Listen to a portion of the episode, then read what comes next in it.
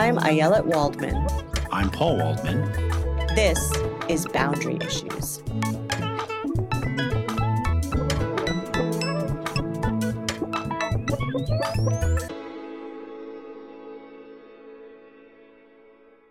Welcome to Boundary Issues, the podcast where two siblings solve all of the world's problems while blaming each other for their own. All right, Ayelet, this is our preview episode where we are going to explain to people why they should be listening to this podcast.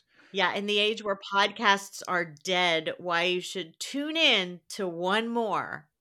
Well, here's the thing podcasts are not dead. I'll tell you what is dead, though. Apparently, what's dead is that enormous infusion of venture capital and money that poured into podcasts for a period there. And with the characteristic Waldman business acumen that is a has a long history in our family, we are moving in after all the money has gone. oh my god, that's so, so true. Our grandfather went bankrupt. Both our grandfathers went bankrupt. I don't even know how many times maybe we should explain to, to listeners who we are. Okay. I can start. I'm Paul. I'm the younger brother. I am a political writer. Till recently, I was at the Washington Post for many years. Before that, I wrote for The Week and The American Prospect. I've written a few books. Wait, do I get to say who I am now or no? Well, I wasn't finished. You should say one of the names, say the name of your upcoming book, which, by the way, podcast listeners, he will be plugging unremittingly for the next year. So, yes, I have a new book coming out at the end of February with my good friend Tom Schaller. It is called White Rural Rage The Threat to American Democracy. You can kind of get an idea what it's about. I also have a Substack called The Cross Section that I would love people to go to. It's at paulwaldman.substack.com. And that's about it for who I am. So, my name is Ayelet Waldman. I am a novelist, an essayist, and also a television writer, and sometimes an Emmy nominated television writer.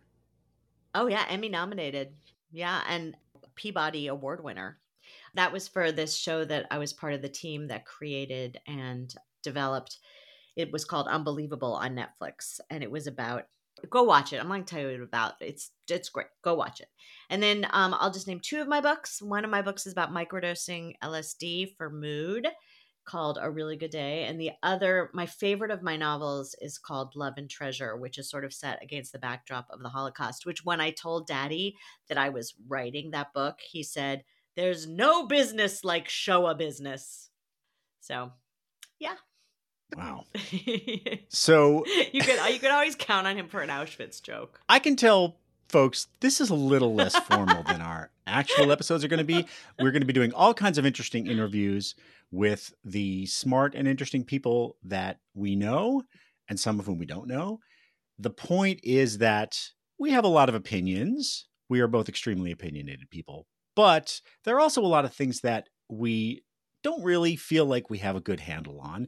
And we're going to be bringing on experts, people who have written interesting books, people who have interesting ideas, who are going to kind of help us sort through what we think about issues like for instance, Israel Palestine, which is something that we have very complicated feelings about. We have an upcoming episode on that, and who knows, there may be more episodes about that. There are going to be times when we know exactly what we think and we want to explain what we think. And then there are going to be times when we're trying to kind of sort through an issue and we bring on someone who knows more about it than we do and we talk about it and hopefully come to a better understanding. And it's it is definitely the case that we almost never agree about anything, at least at the beginning. And we'll be engaging is in what shall how shall we put it, Paul? Vigorous debate. Is it vigorous debate? Yes. Part of which will probably include Ayelet mocking me. My hope is that at the end of each of those episodes, at least most of the people listening will say, Why is she being such a bitch to him? Oh my God. Why is he being such a brat? That's what they're going to say.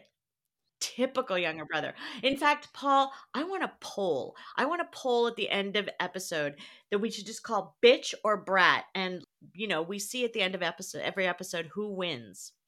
I think that sounds like a great idea. I'm confident that if we do do those polls, I'm going to come out on top.